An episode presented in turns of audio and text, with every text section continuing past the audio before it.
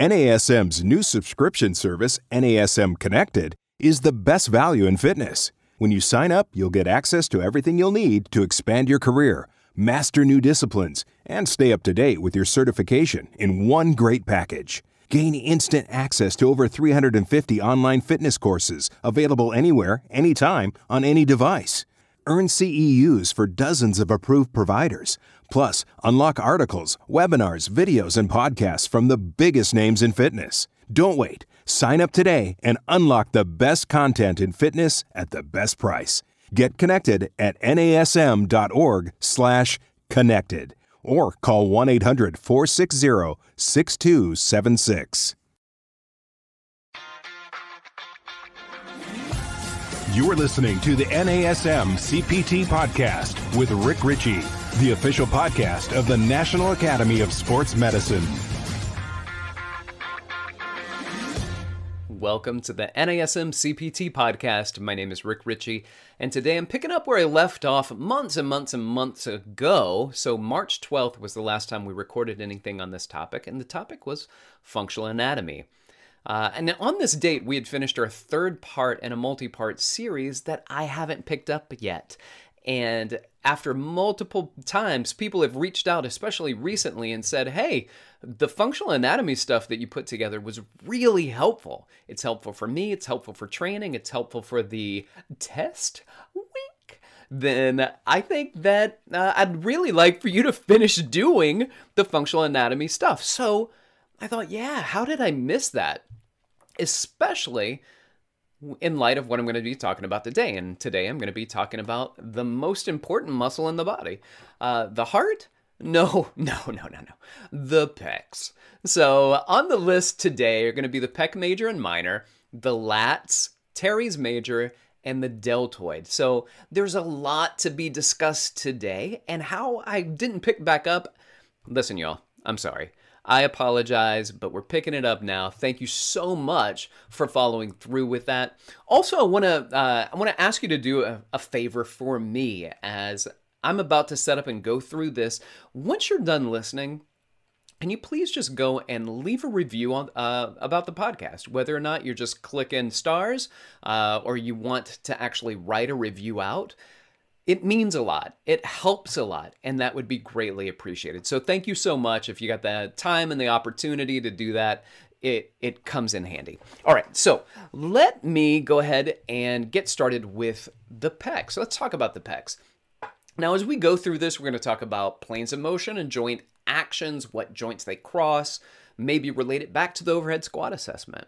But also, I don't want to just talk about what the muscles do concentrically. That's when the muscle shortens. We're also going to talk about what it does eccentrically. So that's what it decelerates. Because a lot of times we look at what muscles do and we only think concentrically, but they do things in deceleration. A lot of times we look at dysfunction, we're looking at things that are not decelerating movement appropriately. So let's have a look at not just what it does concentrically, but what it does eccentrically as well. So first thing we want to do in the pec major, let's just talk about what uh, what it means. So pec, pectoralis, means it's Latin, means of the breast or of the chest. And major just means it's big, it's large, it's important. So pec major, pectoralis major, is a large muscle of the breast, a large chest muscle. So, larger in some than others. So, let's talk about how we can pump that muscle up. All right, here we go. I want to actually do this. If if you're listening to this, you're you're going to benefit from it. But if you get an opportunity to watch this on the NASM Facebook channel, or you get a chance to watch it uh, on our YouTube channel, this might come in really handy. I'm actually going to pull up um, the pec and go over what's happening here with the anatomy. All right, so here, if you look at the screen here, I've got the pecs pulled up. Let's talk about where it originates. So we talk about origin insertion, sometimes um, the uh, attachment sites we look at here. So let me go right there. Look, primarily it's on the sternum, right there on the breastbone. But at the bottom part of the pec, you can see the bottom part of the pec. That's going to attach to um, some of the ribs and the cartilages of those ribs. And the top part of the pec It's right there on the clavicle, which is the collarbone, the medial portion of it. And it runs primarily transverse. So you see the direction of the fibers primarily transverse in the direction of their fibers. Then it crosses over the shoulder joint. As it crosses over the shoulder joint, you can see it attaches there on the anterior proximal. Anterior is front, proximal means closer to the, the center of the body. So the anterior proximal humerus. All right, well, because of where it attaches, it's going to give us a better idea of what this muscle does. So what does this muscle do? All right, well, let's talk about a couple things. One, is if we look at the direction of fibers, it's primarily in the transverse plane, so it's probably going to work well in the transverse plane. So let's look at the transverse plane. If I'm doing a bench press, most bench presses are done in the transverse plane. Now, can you shift your, your shoulders around and move into the sagittal plane? Yeah, you, you can, and we're going to talk about that as well. But let's talk about the transverse plane. As I go into a chest press, whether it's dumbbells or a, um, uh, a bench press with a bar or a push up, then the shoulder is moving in horizontal adduction. Adduction means moving closer to the midline. Now, that midline is on the anterior portion of the body, so it moves closer to the midline on the front of the body. So I've got horizontal adduction at my shoulder. And then here's the thing when I lower the barbell back down towards my chest, what muscle is doing that? What muscle is decelerating that joint action at my shoulder? Well, the same muscle that was pushing it forward. I don't have muscles on the back pulling the weight down. The weight is coming down. the weight, gravity is moving towards you. You have to slow that down. The same muscle that does the negative does the lift. So I've got my pectoralis major decelerating horizontal abduction in the transverse plane. Well, what else does the pec major do in the transverse plane? It's also an internal rotator. The pec major does internal rotation in the transverse plane. So right there, just based on origin and insertion, as I lower that down into internal rotation, if I twist into internal rotation, the pec major is an internal rotator in the transverse plane. So what does it decelerate? Well, it decelerates external rotation. It decelerates external rotation. So think about if um, if your arm's behind you uh, and and somebody just kind of pulls on it, well, you're gonna immediately tighten your pecs. I don't know. Nobody would pull on it. I don't know why I use that as an example, but um, you know, as your arm is going back, like a pitcher throwing a baseball, one of the muscles that keeps their arm from going so far back that it just unwinds and pops off is the pec major as it decelerates that external rotation or that lateral rotation because it is a medial rotator and the internal rotator. All right, sag, uh, let's move to the sagittal plane. Transverse plane, we've talked about what it does. It's got two joint actions in the transverse plane. It's got a joint action in the sagittal plane. In the sagittal plane, the pec major can do shoulder flexion. It can do shoulder flexion. Well, as I go into shoulder flexion, it's really more shoulder flexion if I'm going straight out in front of me. Is if I continue to go into flexion all the way overhead, it lengthens. So if I'm in extension and I'm doing a dumbbell chest press, then it's going to shorten to help me do that. But if I keep going into flexion over my head, that muscle is now going to lengthen. So it just depends on the range of motion as to whether or not it's going to be a contributor to that joint action. With that being said, it will decelerate the sagittal plane shoulder extension. Whether that's a, a tight grip dumbbell chest press or a close grip, elbows in close to the body, push up, the pec major will contribute to the shoulder fle- uh, shoulder flexion. It will help to decelerate shoulder extension. So, is it a good exercise for your pecs to do that with the arms close? It can be. And I think that you just need to work your pecs in a variety of ways. Now, what we got one more joint action I want to look at, and that's going to be um, It's going to be frontal plane. Let's look in the frontal plane. And in the frontal plane, when people do those cable crossovers and they're pulling the chest, they're pulling their arms down in front of their body in tight. And that's a frontal plane adduction. And they are definitely working their pecs. As a matter of fact, that's a pose, right? When people squeeze their pecs and they go in front of their body, that's a, that's a pose for the pecs. So the pecs concentrically shorten in the uh, in this frontal plane doing adduction. They lengthen as they go into abduction in the frontal plane. So we decelerate abduction in the frontal plane. All right, we've got our three planes of motion. It works two joint actions that we talked about in the transverse plane. It does horizontal adduction it does internal rotation. There's going to be a lot of joint actions being thrown out here. Try not to turn this off. Try to keep listening. Listening to language helps you to understand the language. And I know this is like a completely new language to so many of us. But let's hear it. And then once we hear it, we don't have to memorize it. We just get used to it and then we know it without having to specifically say, hey, did you memorize what that was? You just know what it is because you heard it over and over. It's not rote memorization as opposed to just remembering what the, the joint actions are. We've got the sagittal plane. So a close grip dumbbell press. My pecs will contribute to shoulder flexion, decelerate shoulder extension. And then we've got um, a cable crossover, and that's going to be frontal plane adduction concentrically eccentrically, it's going to decelerate frontal plane A abduction. All right. Now, what about, let's keep talking about this. What about when we do a, um, a chest press and I was told that if you do a fly, it works a little bit more on the outside and if you uh, do a different grip and you squeeze tight like a crossover, then you get more here on the sternum. I can feel more towards the cleavage area. I can work that versus the medial or the lateral. I can focus on it more.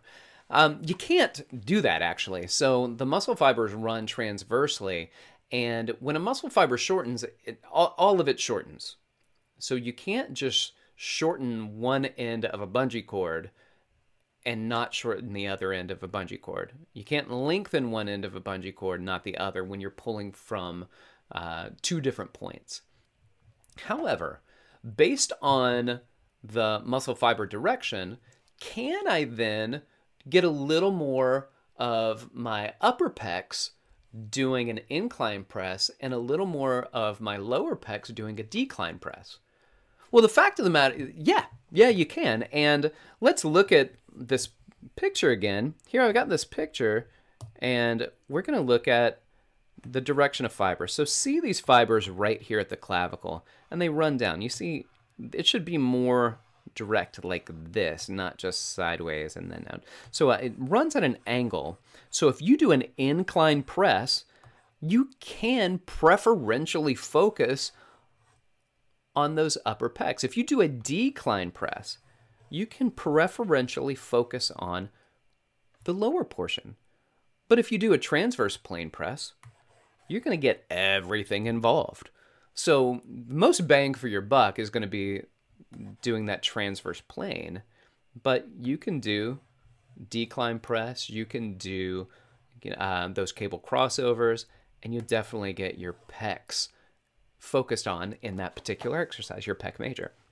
All right, so with pec major, um, we've got a lot of exercise. And now, what might you see in an overhead squat assessment that allow you to say, well, these muscles might be tight? One of the things you do is if the arms fall forward. If the arms fall forward, it could be a couple of things. Um, it could be so my my pecs do a deduction. So if I'm this position, I'm fully abducted and you can see how that stretches out the pecs. In fact, if you've ever done a lat pull down a day or two after doing a serious pec workout and you're sore, as you reach overhead, I just bumped my light, as you reach overhead, you feel those muscles getting stretched out. So I know that they're lengthened in this fully abducted position or If you look at another way, when your arm's straight overhead, you're either fully abducted in the frontal plane or you're fully shoulder flexed in the sagittal plane. Either way, your arms overhead, the pecs are going to be lengthened in that position. So if the arms fall forward, then that could show tightness in the pec major. Um, some of the other things you'll look at, especially in some static posture, which is an overly protracted position, and the pec major can contribute to that as well. All right, so let's move on to the lats. And we look at the lats. I'm going to let me pull the pecs out of the way. I'm going to bring the lats up. Let's bring that in. All right, now look at the lats here. The lats, um, if we go and we talk about, well, what does the, the word lat mean? Lat mean it, latissimus means broadest or widest, and dorsi means back. So it is the widest muscle in the back. Well, have a gander at that muscle. Definitely a really wide muscle in the back. And the the picture here is going to be a touch misleading because of where the attachment site is. So let's look at its origin. See this white area right here? This is called the thoracolumbar fascia or thoracolumbar aponeurosis. And the lats go, and, and that actually originates on the sacrum, the top of the ilium, and the lumbar spine. And then the lats come out of that, that attaches into that, and then goes all the way up. It clips the inferior angle of the scapula and then crosses over into, and this is where the photo doesn't, the, the graphic that I'm using isn't really doing it justice. It attaches to the anterior. This looks like it's attaching to the posterior. It attaches to the anterior proximal humerus, right next to the insertion site for the pec major, in fact. So because it attaches on the anterior side, then when this muscle shortens in the transverse plane, it's actually an internal rotator of the shoulder. It can internally rotate the humerus.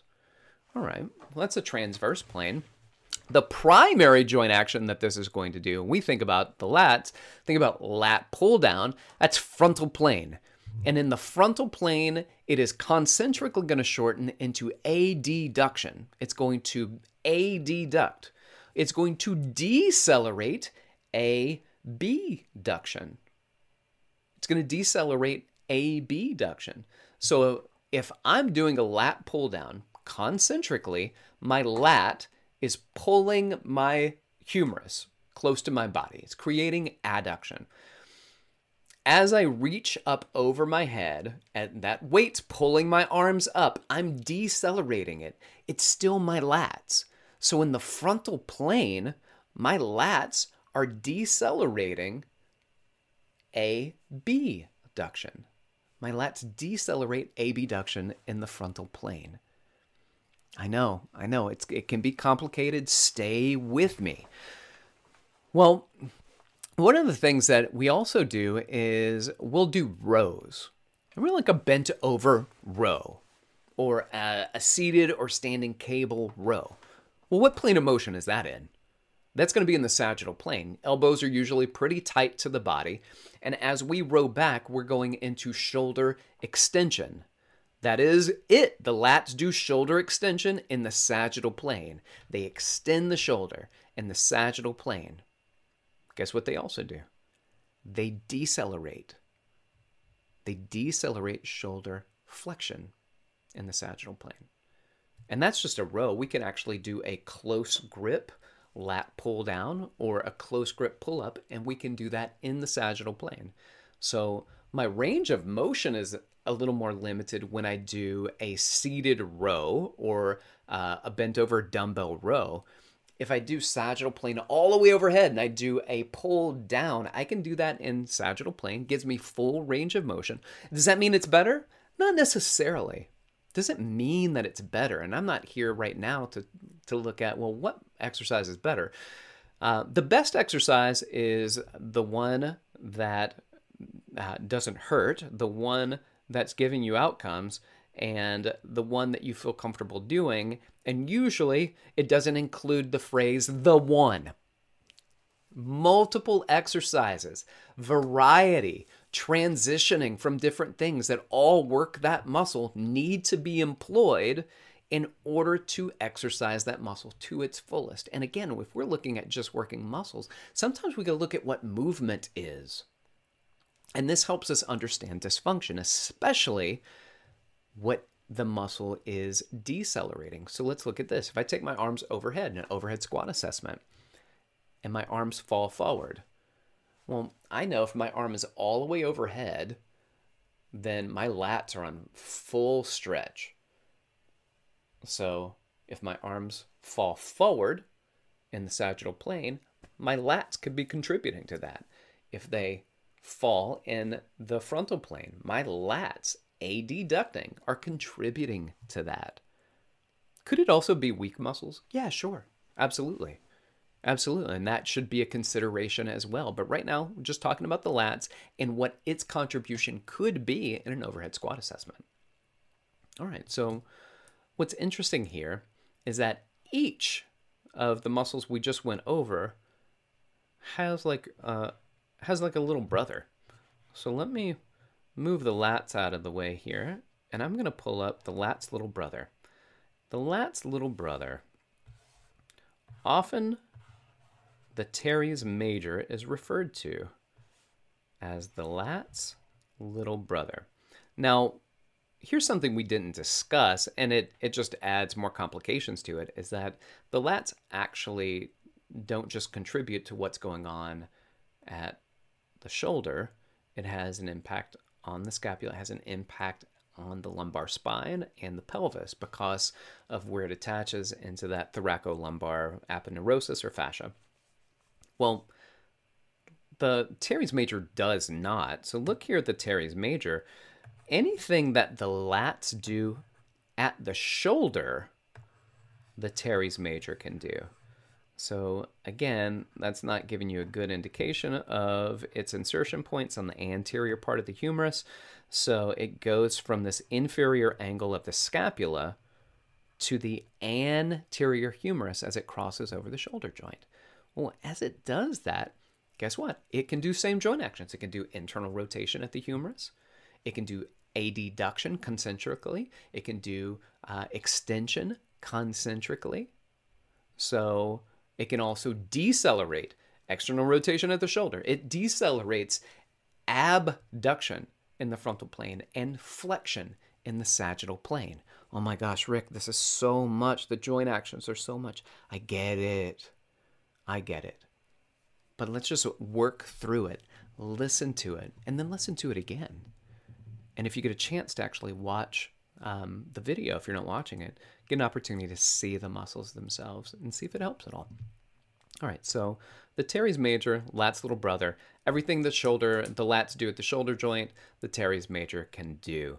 Well, we know that there's a pec major, and so there's probably a pec minor. So let's look at the pec minor. The pec minor starts right there at what's called the, there we go, coracoid process of the scapula. And uh, it drops down and attaches into the ribs. It has a direct effect on what goes on at the shoulder joint. Now, it doesn't uh, sorry, at the scapula. It doesn't affect the shoulder joint necessarily. It doesn't cross the shoulder joint. It doesn't have a direct impact on the shoulder joint. It has a very direct impact on what's going on at the scapula. So if you look there, you can see that this muscle can do uh, depression. It runs at, an, at a slightly oblique angle, but primarily up and down. So it can depress the scapula. It is one of the primary protractors of the scapula. So it can do the pec minor, can do scapular protraction. But what it can also do is it assists in downward rotation of the scapula. A lot of times we're stuck in downward rotation of the scapula. As we reach overhead, the scapula aren't moving up appropriately, and a tight pec minor can limit the upward rotation of the scapula as we try to reach overhead. So, in an overhead squat assessment, if I can't get my arm all the way over the head, or as I start to squat, we see that the arm drops and we start to either go into a little bit of extension or a little bit of adduction, then the pec minor can be a contributor to that, not at the shoulder joint, but forcing a downward rotation at the scapula. So that's the pec minor.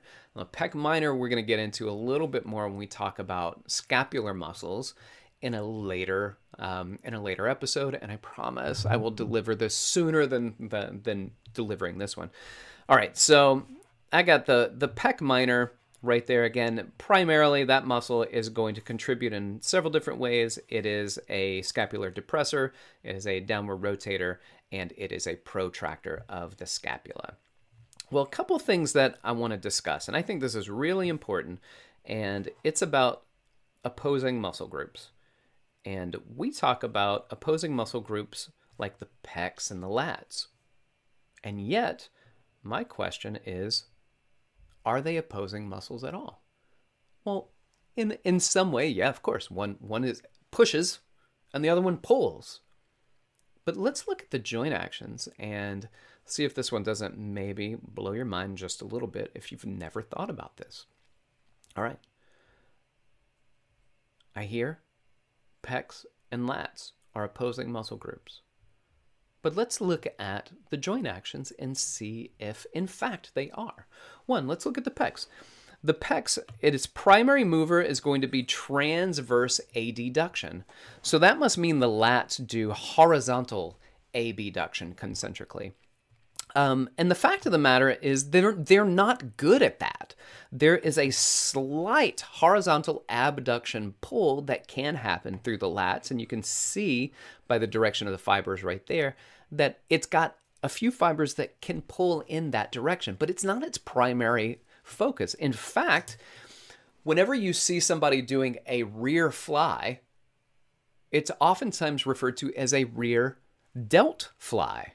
Well, they in fact got that one correct. Your posterior deltoid is your primary horizontal abductor, not your lats. So I wouldn't say that those are necessarily opposing muscle groups in that particular joint action. All right, well, let's look at the, the, the frontal plane. So in the frontal plane, we talked about the pecs being able to do adduction. A deduction. So that's where the uh, you get closer to the midline of the body. So the lats must do a abduction. No, no, that's not true. And we know that's not true. In fact, when we think about adduction, we oftentimes think about the lats and a lat pull down. So the pecs and the lats actually have that joint action in common. They are both adductors. Well, what about the sagittal plane? Sagittal plane, the lats do shoulder extension. The lats do shoulder extension. On the pecs, what do they do? Well, we know that that at least in a partial range of motion, the pecs can do shoulder flexion as we press out in front of us. Shoulder flexion. That, that is true.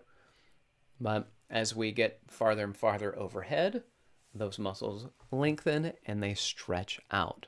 So I can say yes, there there might be a little joint action, um, opposing joint action that can take place at least through certain ranges of motion. All right. What else? Well, we know the pec does internal rotation at the shoulder. So if they're opposing joint actions, then the lats must do external or lateral rotation at the shoulder. No, no, that's not true. Uh, they both do internal rotation at the shoulder. They're both internal rotation, do internal rotation at the shoulder. Well, then the question then, now that we look at this, is the, the pecs and the lats almost have, they have more joint actions in common than they even have in opposition. They have more in common than they have in opposition. So the pecs and the lats are not opposing muscle groups. So what I'm going to encourage you to do is instead of thinking about how do I balance out the muscles is to more think about how do I balance out the joint actions? How do I balance joint actions? So if I'm doing horizontal adduction, I need to practice horizontal abduction on the other end to create more balance. And that certainly is going to help for the posterior delts, which many, many people have particularly weak because they're so ready to move out of horizontal abduction and lower the elbows so that they can do more of a, a, a, shoulder extension exercise. Why? Because the lats are stronger. They're a much larger muscle. They can do a lot more weight than the posterior deltoid. So we tend to shift and move away from the weaker muscles. We'll focus on balancing joint actions. So if a joint action you've worked in the transverse plane, then do the opposite joint action in the transverse plane. If you've done shoulder uh, lat pull down in the frontal plane, then you should do shoulder press in the frontal plane. Guess what muscle is the opposing muscle? You got it. It's our delts again, our deltoids.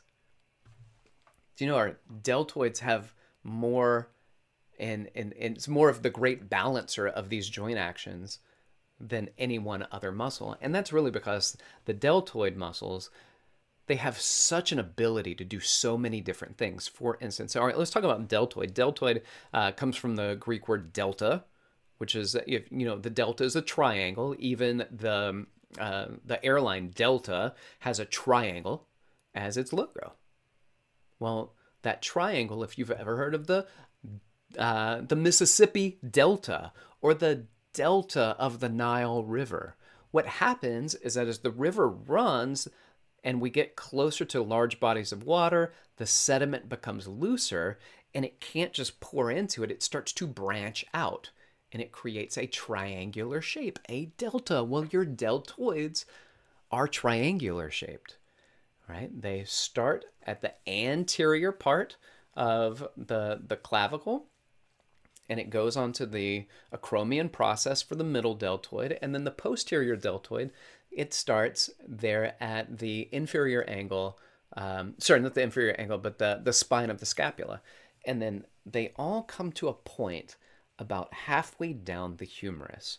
So you've got this triangular shaped muscle, the anterior deltoid transverse plane. It can help shoulder adduction, decelerate shoulder abduction. Well, what's its opposing muscle group? The same muscle, just a different part of it. The posterior deltoid. Posterior deltoid, its primary movement is shoulder abduction, and it can do also uh, decelerates shoulder adduction.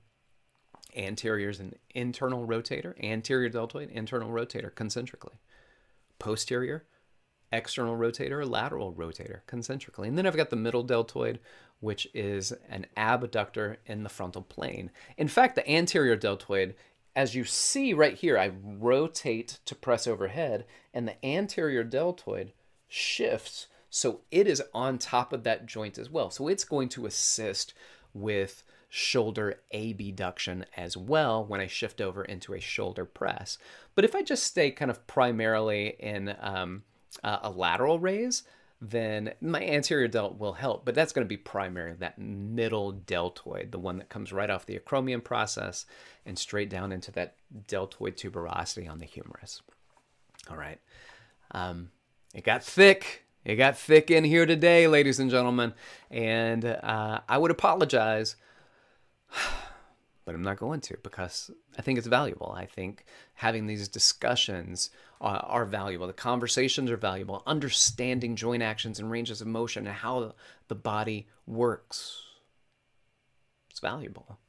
Not just in how do I work a muscle, but really has a lot to do with how do I balance out my muscles? How do I balance out um, if I have people who have um, faulty movement patterns unless you know what muscles concentrically accelerate, eccentrically decelerate, and the joints at which they stabilize.